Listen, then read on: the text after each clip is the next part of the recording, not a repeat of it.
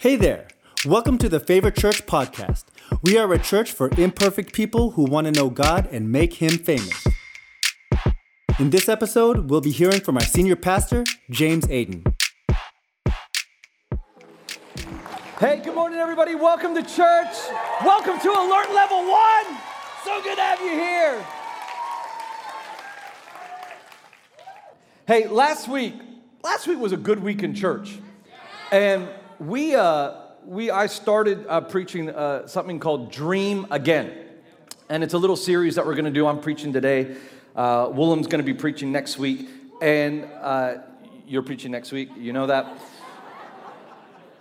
Dream again. And last week was wild. It was fun. It was one of the funnest services I've ever been a part of because we announced some pretty cool things. It was a great, it was a good message. Dream again, inspiring. Everyone left inspired. The metaverse, people still don't even know what that is, but we're going on it.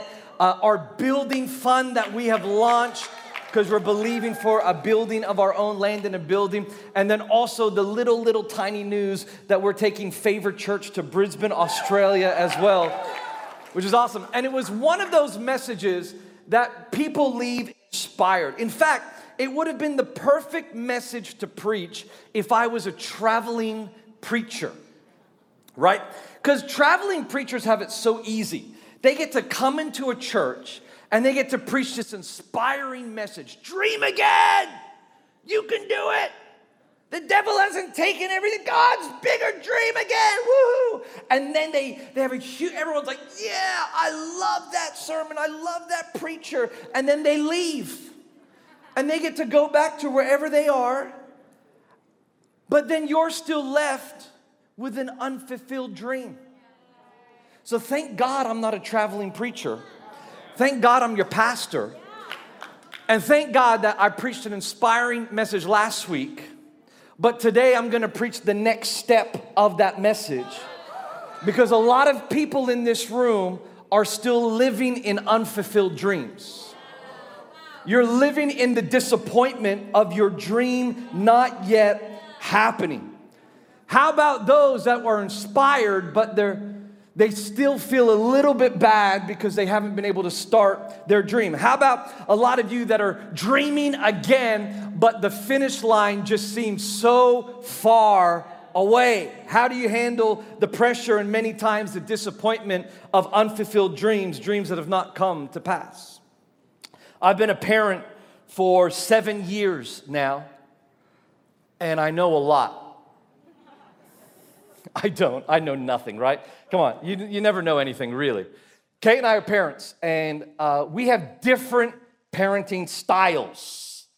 Uh, we, we believe in the same things, core belief, but a lot of the things that we do are actually quite different in our styles and, and how we parent. One of the things that we are a little bit different on is how we respond when our children fall over and hurt themselves, right? I don't know if you ever, I don't know if you understand, but kids are smart. They're a lot smarter than what we think they are. They, they're smart, they're little sharks, some of them. They, they're smart. And what will happen a lot of times, and, and if you know this, you'll know, a kid will fall over, right? They'll fall over, and it'll hurt a little bit, but you know, it's fine. They'll fall over, they'll look up, and they will look to the reaction of their parents to then see how they will respond in that situation. Now, Kate and I have different reactions. Kate is the mother. She birthed them out. That was so graphic. I don't know why I did that. She carried them for nine months and then cut it out of this womb, right? And uh, it was amazing. I was there for all three. So Kate is a mother. A mother is a protector of her, her little hens, a mother hen. And so every time with our children, when our kids fall over, they look up and Kate's like, Oh my God, are you okay? Right? They come to, and my kid will look at that. You, all three of them, they'll look, they'll see her reaction straight away. They'll be like, and they'll start crying. They'll get upset. And Kate's solution to everything, everything, is put an ice pack on it. Everything. And I'm, I'm not even exaggerating, like to the point now where like my children will scratch themselves, scratch, not a bump, not a hit, nothing that has affected the muscle or the bone. They'll scratch themselves, and especially Cece will be like, I need ice, I need ice. It's ridiculous. Me, on the other hand, my parenting style, I love, and if you know me, you know I adore my kids. I'm a very loving, affectionate father. But I also want them to grow up and not be weird adults. Because even adults sometimes, when they're in their job and something happens to them that's bad, they look up.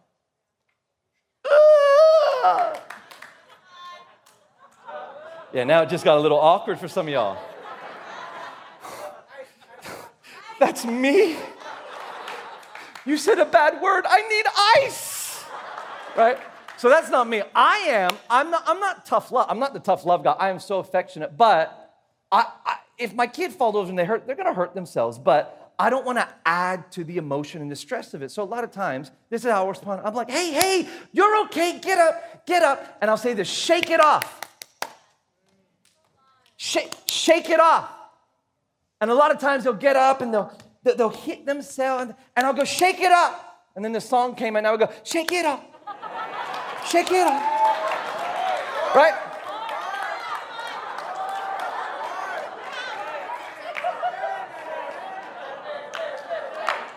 If you want more, come back to the 4 p.m. service. Right? And what happens is, is that my child will see my reaction, and their reaction will actually now be based on my reaction.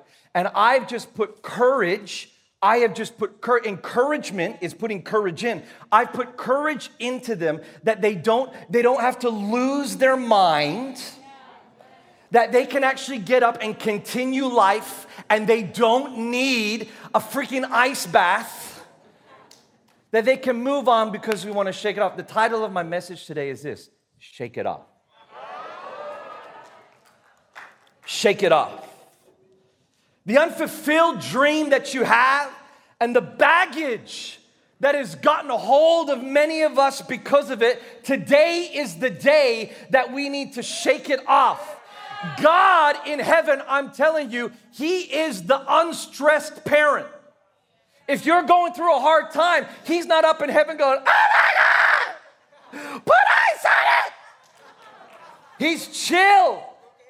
He knows the beginning from the end. He knows that you're going to get through this. He knows the dream that He's given you. And God's the unstressed parent going, Hey, I'm with you. I'm going to equip you, but come on, let's shake it off. Let's go back to our text that we talked about last week Abram. Genesis chapter 15, verse 1. It says this After this, the word of the Lord came to Abram who is obviously Abraham before his name was changed. And it was in a vision. This is God speaking. He said, Do not be afraid, Abram. I am your shield, your very great reward. But Abram said, Sovereign Lord, what can you give me since I remain childless and the one who will inherit my state is Eliezer of Damascus?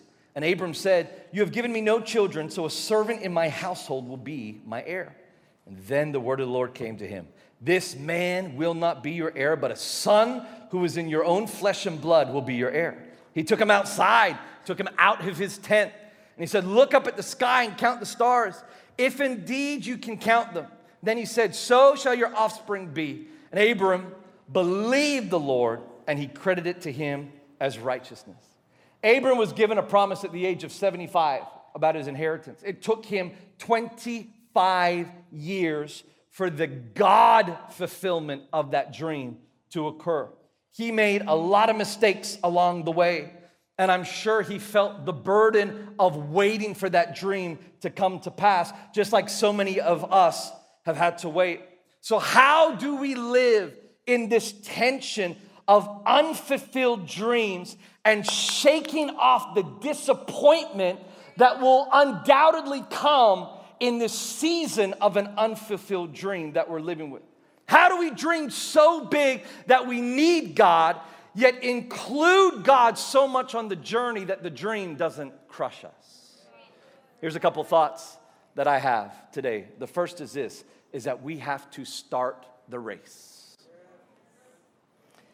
Abraham couldn't just sit in his tent and go, God, You're gonna give me inheritance. You're gonna give me more of a generational blessing of people than I could count in the stars. Abraham couldn't just sit in the tent and wait there and pray and hope that God would make it happen. You know what he did? He had to take the promise of God and he had to partner with it.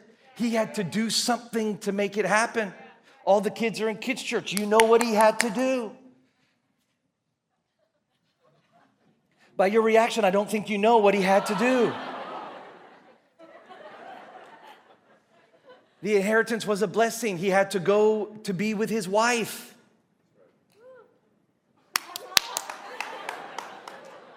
He had to do something. He couldn't just stay in his tent. He had to partner with God. I talked about this concept last week. This concept of the fact that the hardest thing about a dream is that the dream is the finish line. And so when we see the dream, we see the finish line. And when we see the finish line, so many times it can become a bit daunting, a bit overwhelming, because at the finish line, you already had to go through the race. But a lot of us don't, we just see the dream and we see the unfulfillment of it and we go, God, why? God, why? So slow, God, why? But we don't realize we're in a race. When I was younger, I don't want to make a big deal about this, but I was a pretty good runner. The irony of me being a good long distance, not a sprinter, I wasn't a sprinter, I was actually quite a good long distance runner. The irony of that is that I've grown up to absolutely abhor running. I hate it. I think people that run, I don't understand you at all. They run, you know, people just get out, they run, they're like, oh, I feel so alive when I'm running. Like, I feel dead inside when I run. right? It never says run with the Lord, it says walk with the Lord, right?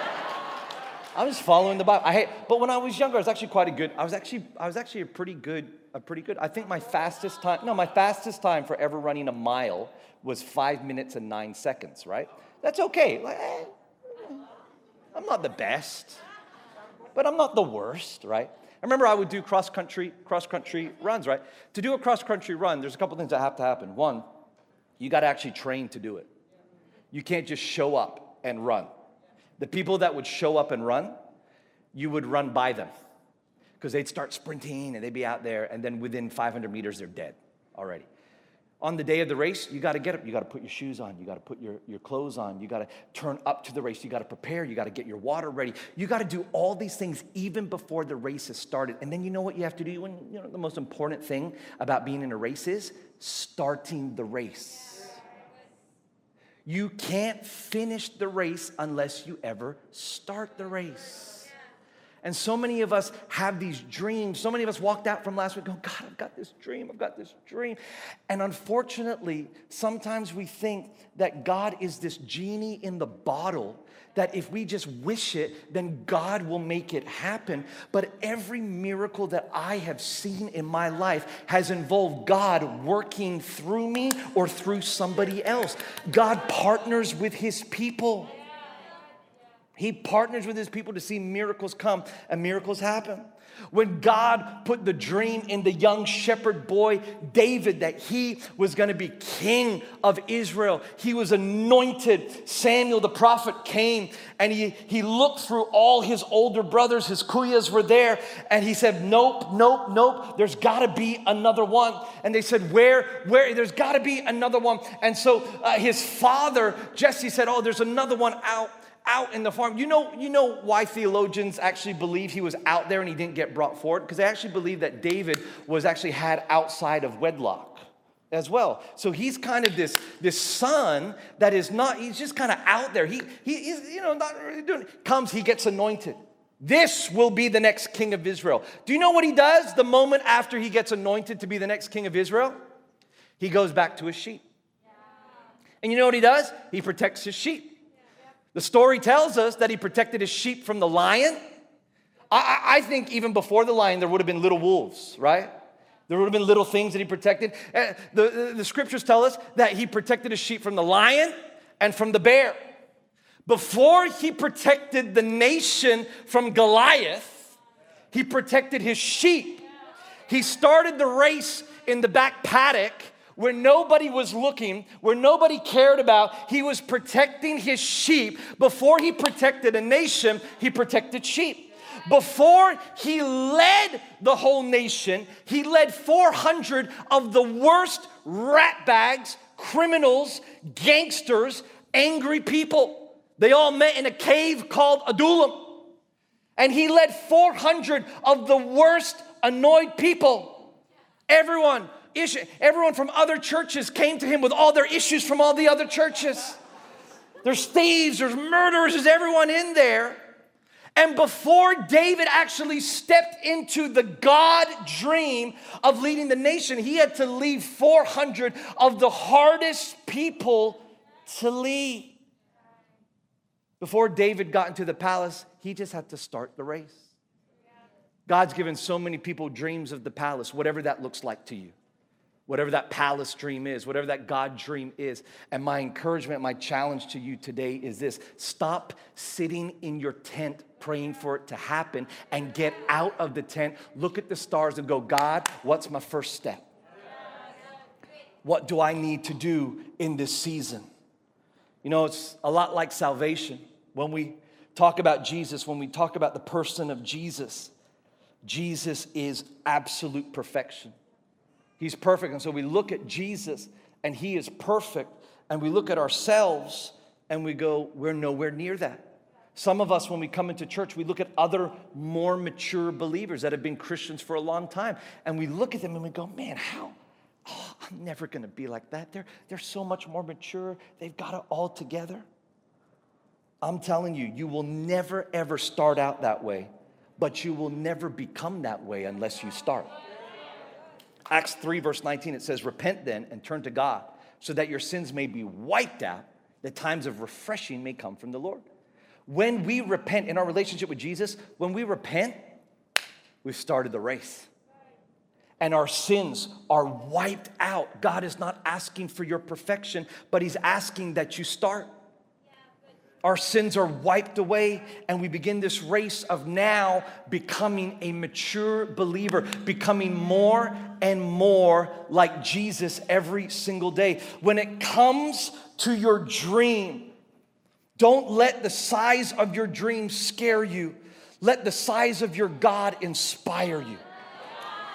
When I look at Christ and the perfection that He is, I don't sit here and go, oh, I'm not worthy, I'm not worthy. I look at God and go, God, with you, I can become more like that every single day. But you have to start. You gotta start. On your seats today is this. Everyone grab this out. Everyone grab this out. This is our favor building fund. If you missed last week, uh, welcome to some pretty exciting news. We've just started a building fund. And my challenge last week was from the student to the business owner. The student challenging to give up a coffee or two a week to give to this over and above tithe.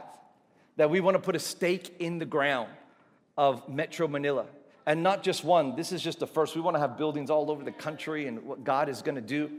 You can go to that website, you can scan the QR code. We're even uh, doing NFTs. Is, is the million dollar NFT up? We've launched, have we launched it yet? We're, oh, I think this week we're launching a million dollar NFT. So pray someone buys it. It'd be awesome. But we got this building fund, right? And I'm so excited. I'm so excited about this building fund. You know how this building fund started? It started with conversations that I was having with my dad. Love my dad. My dad, my mom, they're going to be moving to the Philippines in about June, July, which is really exciting. Sorry, my dad, and my dad would say, James, you need, to, you need to hurry up and start a building fund in your church, right? And I, the conversation would go, yes, yes, yes, yes, yes, I know. Have you ever had a, a, conversation with a parent when they're telling you, or a leader, and they're telling you, and you know they're right, and you just, yes, yes, yes, yes, I know, I know. So I'd be like, constantly. And he would always basically say along the lines of, you know, you'll only raise money for a building when you actually have a building fund. No building fund, no money raised. And, and I'd be like, yes, yes, yes, yes, I know. But in my head, I'm like, yeah, but you know, there's stuff going on, COVID, and, and we just moved into crown, all this kind of stuff. So, you know, I'm always like putting off there. There's always a better time to do it. And I kind of put them off for a few months. Then one day I was having lunch with one of the business guys in our church. And I was having like, isn't it amazing how God, a lot of times God will speak to you We're waiting for the voice from heaven, but sometimes God uses the donkey in front of you. Right? Sometimes He uses a jackass right in front of you just to speak to you. Now, as I'm saying that, I, I, I just want to make the, the separation. The story I'm about to tell you about the businessman, he is not a donkey. I just want to make that really clear. He's not a donkey. As I was saying, I'm like, uh, maybe they might imply it. No, but I'm just saying that sometimes God uses donkeys in your life, and sometimes He uses beautiful white stallions, right? Or black stallions, which is who this business person was. So I'm having lunch with this business person, not a donkey, but a beautiful black stallion. Um, they don't look like it, but they are spiritually and emotionally a beautiful black stallion. And, uh, and we're having lunch, we're talking about stuff, and, and he said to me, he goes, uh, Pastor, can I share something with you? I want to share something. Yeah, go ahead. He goes, a couple weeks ago, I was worshiping, and I was worshiping Lord, and I felt the Lord, and I paraphrase what he said. I felt the Lord speak to me and said, I've helped you build your house. It's time for you to build my house, right? Like physically build my house. And, uh, and he, goes, so, he goes to me, he goes, so, uh, Pastor, this is one of the best conversations you could ever have with Pastor. He goes, Pastor, would you mind if I got together some of the business guys and, and we started a separate fund and, and started putting money in for our future land and our future building, right? My response was, you know, when you know that you should have done it, you should have listened, but then God brought a donkey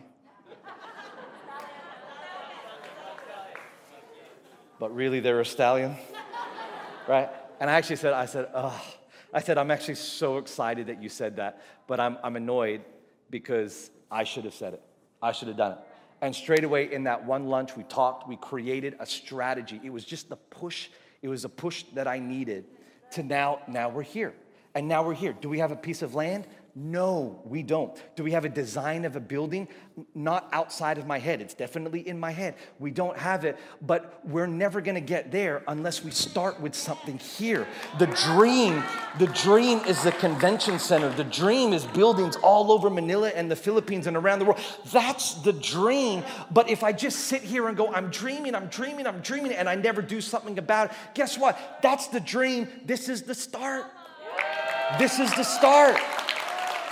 And you can start this week with here. Don't put it off.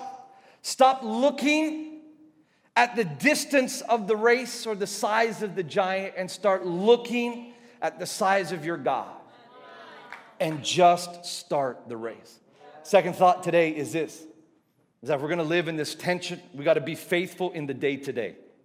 Once you've started the race, the next challenge is keeping in the race. And when we're keeping in the race, this is when we begin to carry the baggage of disappointment. This is the unexpected storms in our life that, that, that get in the way of us reaching these dreams. It's the unexpected deaths, it's the job loss, it's the COVID of the last two years, it's the relationship breakdowns. It's the these are the things that tests our faithfulness to the dream that God has given us. But this is also the opportunity that you have to shake it off. It's a great thought that Peter has in 1 Peter chapter 5 verse 6. He says this, "Humble yourselves therefore under God's mighty hand that he may lift you up in due time. Cast all your anxiety on him because he cares for you." These are incredible two verses. A lot of times we love reading these two verses. They're amazing, they're great. You know, cast your anxiety, cast your cares on him. He cares for you. But a lot of times we don't read verse 8. And this is verse 8. It starts at be alert. And it says this Be alert and of sober mind. Your enemy, the devil, prowls around like a roaring lion for someone to devour. So a lot of times we read this and, we, will see this, we'll go, okay, humble ourselves. Yes, I got to humble myself. And once I do that, you know, under God's mighty hand, not just humility anywhere, but under God, humble myself, He's going to lift me up. I'm going to cast all my anxiety on Him. Why? Because He cares for me. And we read that, we're like, yes, yes. But we have to read the, the verse 8 because verse 8 comes directly after verse 7. And so the context matters. It's directly related to Him. And, and these are great promises that we have and great directions that we have. But we've got to realize that the devil is coming around you like a roaring lion prowling to steal your dream. So Peter's saying, Be humble, cast your cares, come under the mighty hand of God. But then he says this be alert and be sober minded because the devil is coming. Because however you just humbled yourself and came under God and gave him your anxiety, the devil is coming and he wants to steal your peace away. He wants to steal your dream away. Already this week, after we announced the building fund, someone sent me some land. We're gonna go have a look at it. About 11,000 square meters, right? Somewhere down in, uh, in, in near Sheridan and Pioneer Street, right? But the asking price is 5.2 billion pesos. right? Too expensive, but still. Do you know what happened in that moment when I got the price for it? I was in the middle. You know what happened? The devil just began to come around me. Five billion, it's never been done. Not even the other church did that. It's never been done. You can't do it. Wow, five, you know how many people you could feed for that? You can't, you can't, you don't have that money in the church. No, you can't do it. Ah, you got not, look, you got up, you made a big deal last week, and now look at you. Now you're gonna have a building fund for the next 30 years because you're not gonna be able to get land. And I'm and I'm there, and and and instantly, after I'm pumped and encouraged, the devil starts prowling around me even in the last week, like a roaring lion. You can't do this. You, get, you can't. You're.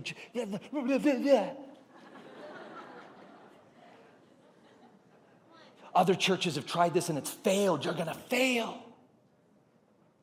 That's what comes around. The devil is out to steal the God dream that you have, he's out to come against you. COVID was easy for the devil.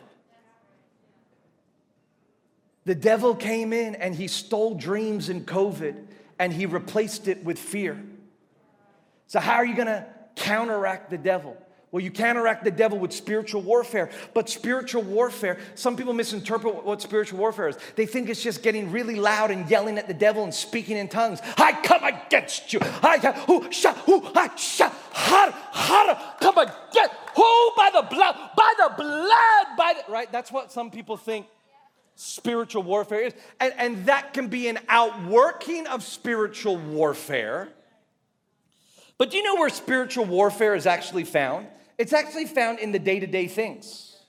And Peter gives us a clue in that scripture of what we should be faithfully doing every single day. He tells us how to shake off the attack of the enemy. He tells us how to do it by this humble yourselves. Give your anxiety and your cares to God. Be alert and be sober minded. These are the everyday things that if we actually implement it and do it, that we can shake off the baggage of disappointment and counteract what the devil is putting against us. Spiritual warfare is more about solidifying our position rather than trying to go out and become a devil hunter. Listen to me, that went over a lot of your heads. Let me say it again. Spiritual warfare is more about solidifying the position you already have in Christ as a victor, as someone who has been bought by the blood. Spiritual warfare is not just about going out and hunting demons, it's actually about knowing who I am in Christ and operating out of that. We've already won. Do you know what spiritual warfare reveals? It reveals that we have already humbled ourselves. It reveals that we have already given our anxiety and our cares to God. It reveals that we are alert and it reveals that we are sober minded. Big dreams require big steps of faith, but they also need the day to day faithfulness to actually get it won. You don't just win a race, you train, you practice, and you do the things every single day. When we started this church, I had dreams of stadiums. I had dreams. I mean, I had dreams of this in here. But there was only a few of us in a condo. And I would actually tell people, I go, I, I feel like I know steps, steps three to 10. But steps one to two, I just don't know, you know, like to start, just to start is the hardest sometimes. I didn't, six and a half years ago, call up Crown Ballroom, say, hey guys, can I rent out your, your building, please? Let's buy a big LED. Let's get speaker. Let's do this. I, I didn't do it. That was the dream I had. But I, you know how we've ended up in Crown Ballroom? Not because I called six and a half years ago, but six and a half years ago, I bought a motorbike and I would ride that motorbike around Metro Manila, meeting up with people and talking to them and praying for them and discipling them. Kate would meet up with people. Kate would meet up with Pauline, who was always late. Before. Now she's on staff and she's never late. You better never be late. We would meet up and we would disciple. And then we would raise up leaders. I would drive my motorbike to UP. UP Diliman, me and Max sat in the, I know, I know, in the sunken garden. What sounds so romantic?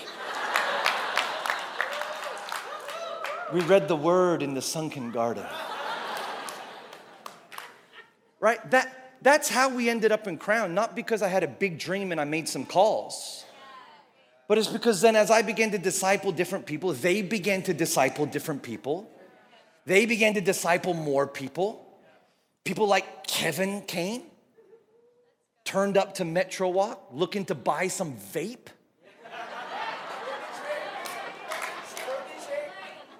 Protein shake? No, it was definitely a vape. Sees that there's a church over there, and Kevin comes. And Kevin and Chinny, miracle, their baby's sitting in the front row right now who we've been praying for. And they're sitting in the miracle now because they because they began to lead. They began to lead connect groups. You led connect groups, right? You led connect groups. I'm sorry, there's so much has happened in six years. Led connect groups or worship leading. Chinny did dance for a little while, and right? It's the, the dream didn't just happen. The dream happened because of the everyday little things, the faithful little things that we are called to do. Luke 16, verse 10 Whoever, this is Jesus speaking, whoever can be trusted with very little can also be trusted with much. And whoever is dishonest with very little will also be dishonest with much. Oh, I pray that I would be honorable and trustworthy with every little thing that God gives me. I pray. Start, be faithful in the day today. Be faithful in it. When the disappointment comes, it's okay. Disappointment will come at you. Why? Because there's a devil that is prowling around you. Don't get upset, expect. Expect it to come. Thankfully, I knew that the devil was prowling. And so when I was in the middle of it, you can't do this. You've uh, never been done. How are you gonna? Uh, even in those, even though it began to attack me, I just began to pray. No, no, no, no, no, no. My God is bigger. My God is stronger. Look at what my God has already done. If He did it then, He can do it again. My God is bigger. My God is stronger. Look at what He's done. If He did it then, He can do it again. My God, and and and my face is full.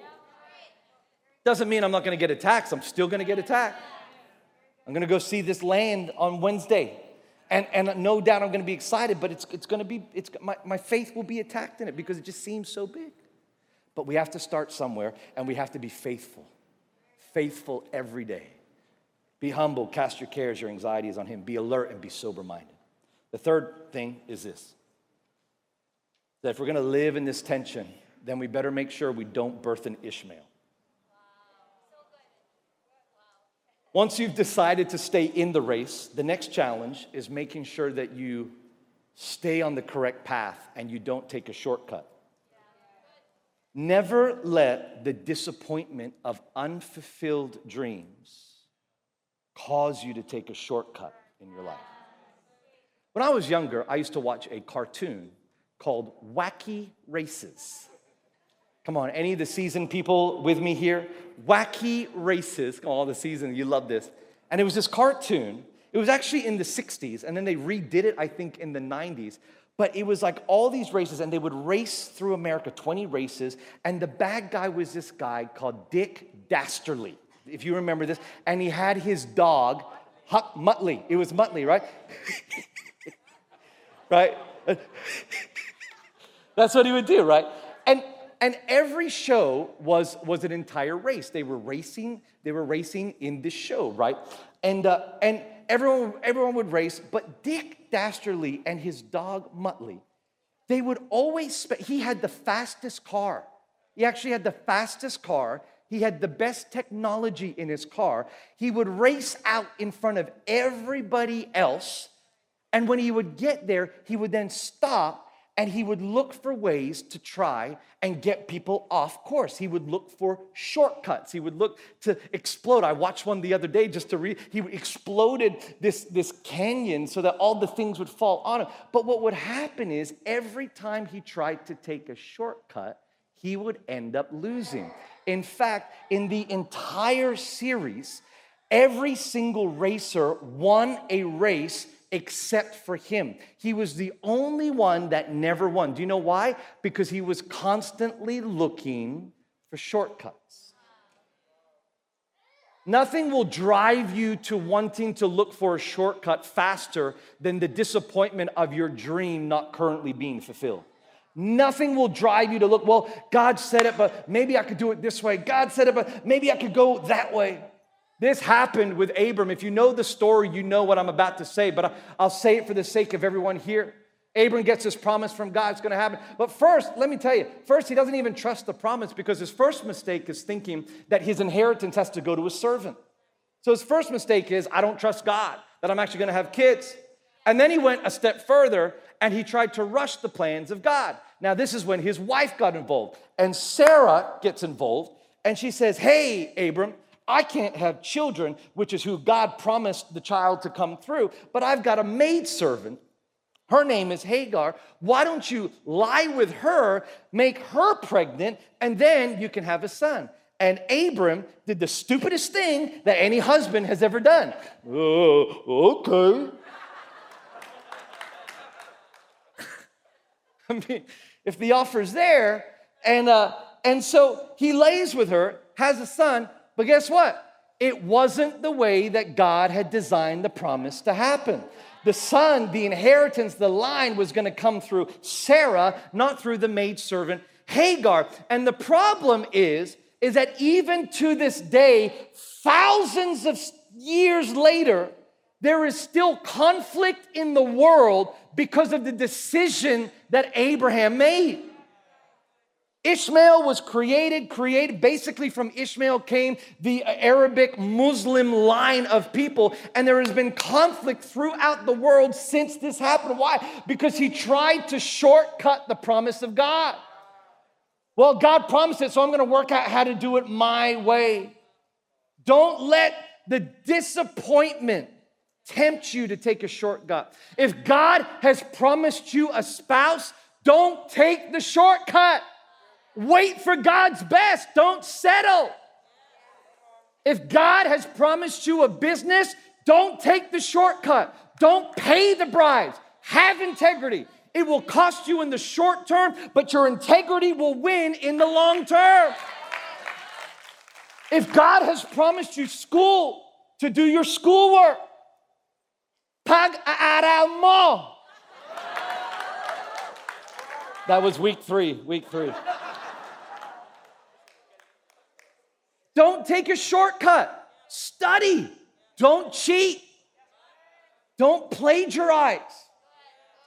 Learn from my mistakes. The greatest and worst thing that ever happened to me was Encarta 95. You don't even know what that is. That was the first encyclopedia they put on a CD ROM. So now I didn't have to copy Encyclopedia Britannica, I could just do copy and paste. The worst thing that ever happened. Don't, don't shortcut what God is going because I promise you in the long run, here's the thing. People say, but Pastor, you don't understand. I have to do this. No, you don't have to do this. You're choosing to do it. Yeah, but you don't understand it's the Philippines. Yes, I do understand it's the Philippines, and I understand because I've seen people do it well and I've seen people do it wrong. And when people do it wrong, it may look good in the short term, but I always see a lack of blessing in the future. There always seems to be trouble. There always just seems to be a little bit, eh, eh, eh, eh. and some of you, are, well, Pastor, how can? Uh, listen, I'm not. I'm not trying to be. I'm not trying to be. I, sorry, I am trying to be blunt here. I am being blunt. But I understand everyone has their own situation. I get that. But I'm, I'm just I'm telling you, there's principles in the Word of God that if you shortcut what God is calling you to do, there will be consequences. There has to be consequences from. King David knew a lot about carrying disappointment and feeling discouraged. I love what he penned so beautifully in Psalm chapter 40. This is what he said. He said, I waited patiently for the Lord. He turned to me and he heard my cry. He lifted me out of the slimy pit out of the mud and out of the mire. He set my feet on a rock and he gave me a firm place to stand. He put a new song in my mouth and a hymn of praise to our God. Many will see and fear the Lord and put their trust in him. Do you know, uh, do you know what, what David did in this here? In these first three verses of this psalm, do you know what David did? You know the only thing David did? You know the only thing David, you know what David did? You know the only thing David did? He waited patiently. Everything else that happened, God did it to him. God was the one that turned and heard. God was the one that lifted him out. God was the one that set him on a rock. God gave him a new song, which is a new hope. People will see God through you in this season of waiting. Don't rush the dream, don't cut corners.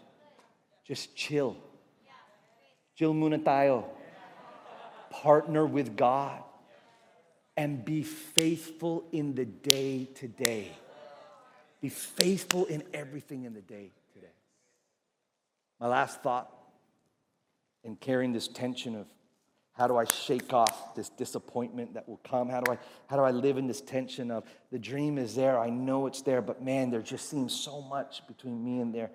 My last point today is this believe God. Believe God. I love verse 6 in Genesis, what I read at at the beginning. I think it's one of the most beautiful verses in the Bible. It says, Abram believed the Lord, and he credited it to him as righteousness. He believed. You know what that means? It means aligning my will with God's will. It means listening to him and believing him. Jesus tells a whole parable the par- you, know, you know, a lot of people don't even realize this just because of Bible illiteracy or, because we get taught in, in children's church. We don't realize, but you know the parable of building your house upon the sand and building your house on the rock, right? Like we create all these preachings and all these stories about, you know, build it on the foundation of God. You know, the rock is the foundation of the Lord. It's this or not taking the easy way. All and you can preach and you can pull things. Out. Do you know what that whole parable is simply about? Jesus said, "Those who hear my words but don't put it into practice is like a man who built his house upon the sand. Those who hear my words and put it into practice believe my words, and here's the most important thing obey. Can I tell you this? That there's a difference between belief and obey. I believe the doctor when she tells me I need to eat healthy. I don't disagree. I believe her. But do I obey her? Some people think that belief is good enough. There's a difference between belief and obey. Hebrews chapter 11, it's often uh, described as the Hall of Fame chapter in the Bible. The heroes, the chapter of legends, heroes. The writer of Hebrews goes through and begins to basically tell all the, the legends of the Old Testament. And for very good reason, spends a lot of time on Abraham. I mean, Abraham is the one that was called by God. That's what it says in verse 8, chapter 11. By faith, Abraham, when called to go to a place he would later receive as his inheritance, obeyed and went, even though he did not know where he was going. By faith, he made his home in the promised land and like a stranger in a foreign country, he lived in tents, as did Isaac and Jacob, who were heirs with him of the same promise. For he was looking forward to the city with foundations, whose architect and builder is God. And by faith, even Sarah, who was past childbearing age, was enabled to bear children because she considered him faithful who made the promise. And so from this man, and as a good as, as good as dead came descendants as numerous as the stars in the sky and as countless as the sand on the seashore. Isn't it beautiful how the writer of hebrews brings in what the story in genesis and, and, and, he links it. The Bible is so unbelievable how it just links throughout the ages and links this, this story of Abram coming out of his tent to look and count the stars if you can, because that will be your inheritance. And this writer comes and he brings it back and says the inheritance that he has. But I, I love verse 8 and I love verse 10 because verse 8 it so clearly says, Abram obeyed. Abraham, he obeyed even when he didn't know where he was going. I'm telling you, I have a dream for this church. But I'll be honest, I don't know how we're gonna get there. I, th- I got some plans. But already, what God has done, I'm telling you, my dream never included a, a, a, a virus. My dream never included something called COVID. I don't know about your dream. If it did, join the prophetic team because you're amazing.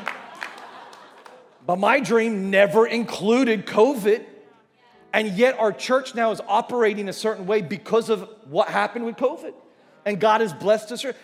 I don't know exactly where I'm going, but I know I need to obey. And that's why that beautiful psalm, your word is a lamp unto my feet and a light unto my path. It doesn't say it's a big fog light pushing up every area so you know every twist and turn and every corner. Avoid that person. Don't date that person. How many of y'all wish that we'd heard that when we were younger? It's not. It is a lamp into my feet and a light into my path, which means this I have to trust God to know that as I obey every single step, He will lead me and He will guide me on the path where I need to go. All I need to do is trust Him and obey.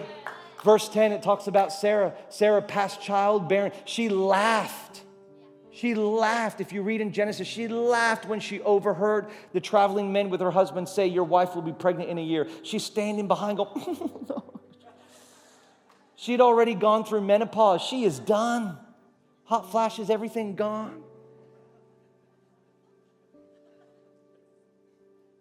But by faith, she believed.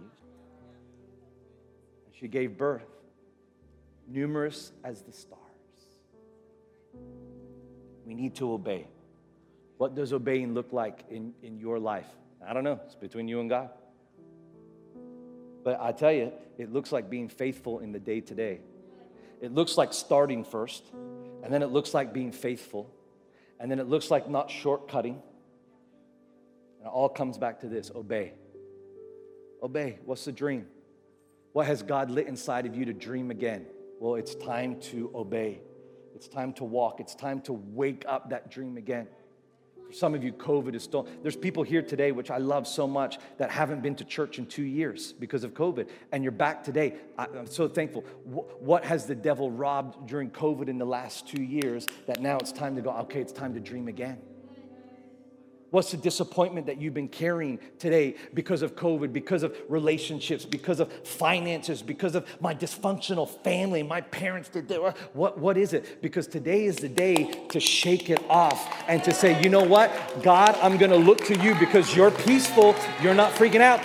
You knew my parents were crazy. It's okay. I'm going to shake it off. You knew that I was going to go into debt. It's okay. I'm going to shake it off. And I'm going to trust you. I'm to lean into you.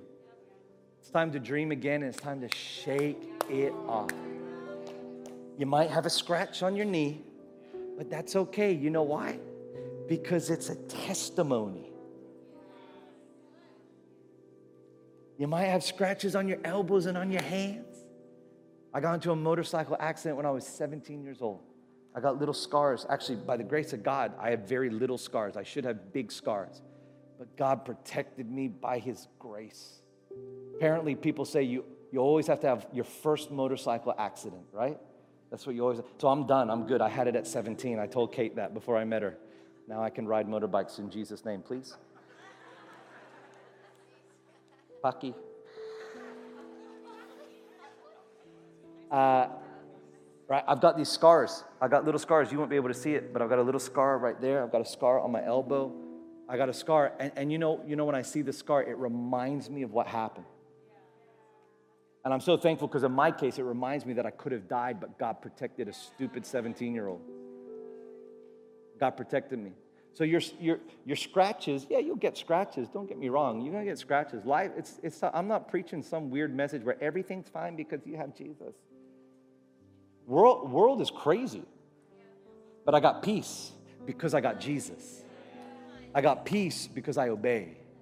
But you got to start.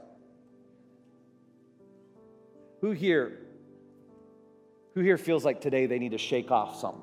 They need to shake off some disappointment. Come on, lift your hand so I know who I'm going to pray for in just a second. Who's got a bit of disappointment, got a bit of unrealized dreams, got, got maybe something where, where you know you got something, but the devil is just prowling around you today. We're, we're going to pray. There's way too many of you to come out and to pray and lay hands over, so I'm going to pray for you where you are. And I believe that God's going to shift something today. I really do. I really do.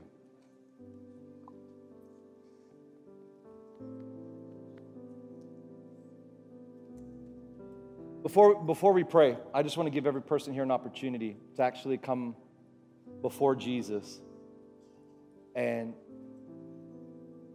do what I, I talked about earlier in my message about repenting.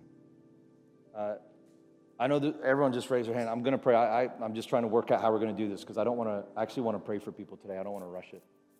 So I really feel like there's disappointments that actually need to be really prayed for. And we need to do a bit of spiritual warfare, which is not yelling. We're not going to yell at you. Right? Some may do that, but it's not required. God doesn't respond to the loudness of your words, He responds to the truth that you're speaking. The name of Jesus is just as powerful when you whisper as when you shout it as well. But sometimes you gotta let it out. Anyway, and uh, if you don't know Jesus, if you don't have a personal relationship with Jesus, I wanna encourage you. I beg you today, do not walk out of this place, do not get offline without coming into a relationship with Christ. The fact that I can repent and believe and what Acts chapter 3 said is that all my sins will be washed away. Just the mere fact of that is, is so unbelievable and it's amazing. And the reason why I can repent and believe and my sins are washed away is because of what Jesus Christ did on the cross. When he died on the cross and he rose victorious three days later, he made a way for me to come to God. I now have access to the God of the universe all because of his son Jesus and what he did. Jesus said, I'm the only way, the truth, and the life. No one can get to the Father except through me. You cannot get to God just by going to church. You cannot get to God by getting a necklace and praying some Hail Marys. You cannot get to God by even having a confession with a priest in a box. You cannot get to God by giving money to church or even to poor people. The only way you can get to God is through Jesus Christ. Not a statue, not a not good works, not good teaching, but only only through Jesus Christ. And God doesn't demand your perfection, He just wants your humility to say, I need Jesus. If you're here, you've never made this decision before, maybe you made it a long time ago and, and you walked away from Christ. You don't currently have an active relationship with Jesus. I want to pray for you right where you are right now. Could you all just bow your heads and close your eyes? If you're online, you can do the same thing as well.